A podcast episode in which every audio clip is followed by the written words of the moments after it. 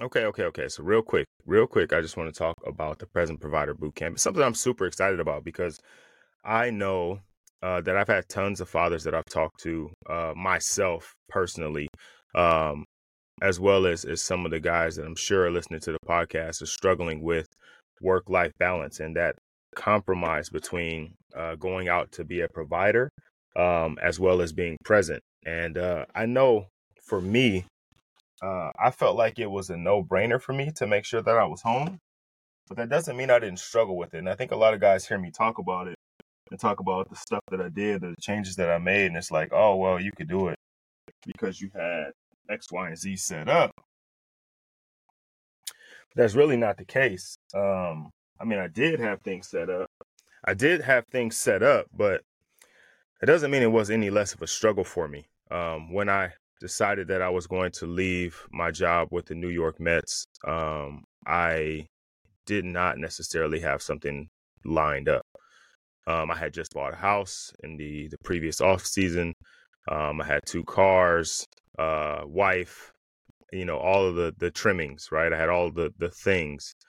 Um, but when I decided that I was going to stay home, it was not because I had another job lined up. It was not because I had uh, this nest egg of money that I had laying around. Um, it was a decision to make a commitment to be the father that I wanted to be. It was a decision to be present in my child's life from the inception until the end. And I bet on the fact that I was going to figure it out. I bet on the fact that I, I could trust myself in taking the skills that I had and turning that into a career somewhere. I bet on the fact that I was going to figure it out as most dads do. We do on a daily basis anyway. This was no different. It was just a bigger figure out. um, so I did, I left my job with the New York Mets uh, shortly after I did find a job, and I found a job that made sense, that allowed me the space to be able to be home in a way that I needed to be home. Uh, initially, my wife was home on on leave, and I was able to be there with her. Uh, I worked an evening schedule, so I was able to be there with the kid during the day uh, while she was at work, and then we switched. Um, so it really worked out for us, um, and kind of kept that same career until you know my second daughter is born. I'm obviously scaling up in that job. Um, now I'm managing and operating uh, not just one gym, but but several. I think by the time I left, we had six gyms and probably 30 so employees that were working under me.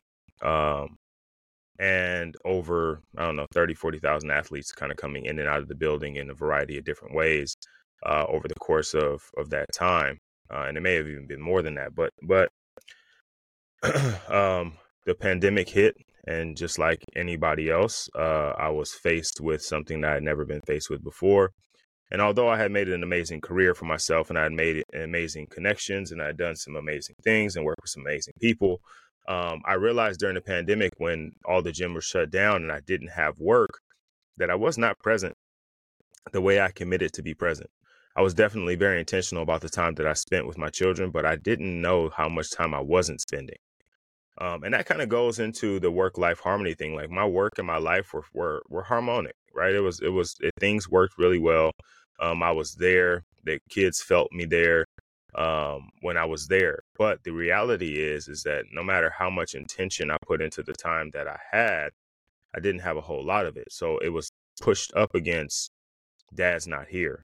Um, and I think the breaking point for me was when we we had dinner one of those nights, and my daughter, my youngest daughter, was like, you know, why are you here?